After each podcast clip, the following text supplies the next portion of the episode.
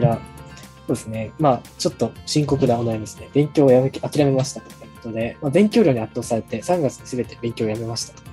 今からまた勉強を始めるのは間に合わないし、努力するのは無駄だと言っているというお悩みを、はい、伺っております。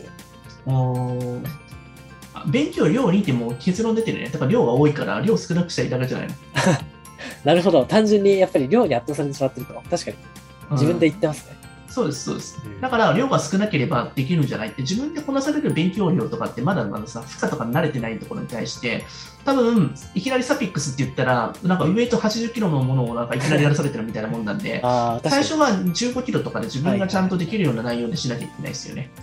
なるほど。負荷がいきなりかかると、やっぱりこう絶望してしまうということですね。そうまあ、僕はちょっと教高緯度のちょっと高度の負荷をちょっと当てして徐々に減らしていって子供と交渉してもらうとかっていうふうなことをしていったりとか、それは交渉してお前がそれ言ってきたんだからその量を絶対やるよっていうふうな話をね持ってきますよね。ああ、あえて最初に高い負荷を提示して、それで子供の方で考えてもらってます、ね。そう、そしてこれは無理だからこのぐらいだったらこなせるよっていうふうなことを言ってくるので、確かに確かに。でそれを前提でその多めに出すっていうんだと分かるけれども、多分お母さんだとかお父さんがとかは、その塾の先生、家庭教師の先生が出してるから、それ絶対全部やらなきゃいけないと思い込んでるけれども、それはちょっと違うので。多分そういった僕とかは結構裏付けがあったりするから、そうですね。うん、ある程度ここぐらいしか、6割ぐらいしかやらないのを見込んで多めに出してる場合もあったりもしますし。塾の人も多分多めに出してて、このぐらいのことまでやってくれれば、とりあえずは多分、ある程度はできてくれるだろうみたいなことを見越して多分出してることもあると思うから、うん、だからそれに対してお母さんは空き期間は、えーね、持つ必要ないので、本当にその子がちゃんと一つ丁寧にこなせれるよう完璧にした方が一日は充実しますよね。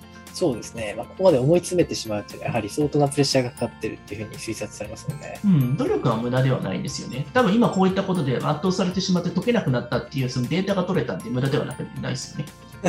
なるほど。失敗したデータを蓄積ですね。うん、そう、この量はやったら僕が壊れてしまうんだってテストができましたよね。なるほど。すごいですね。エジソンってやつね。えそうっす、そうっすか、AB テストですよ。それ無理だったら次なんか量減らして自分が解けて、必ずなんか快適にさ、こなせれる量がさ、はいはいどのぐらいかっていうのも分かるじゃないですか。そうですね。なかなか自分のキャパを知るっていうのはなかなか得難い経験ですね。うん、でもそれって大きなメリットです。これね、すごいものを得れたんじゃないでしょうか。確かに。なるほど。すごくポジティブに展開していただきました。あ、そうですか。はい。はい。はい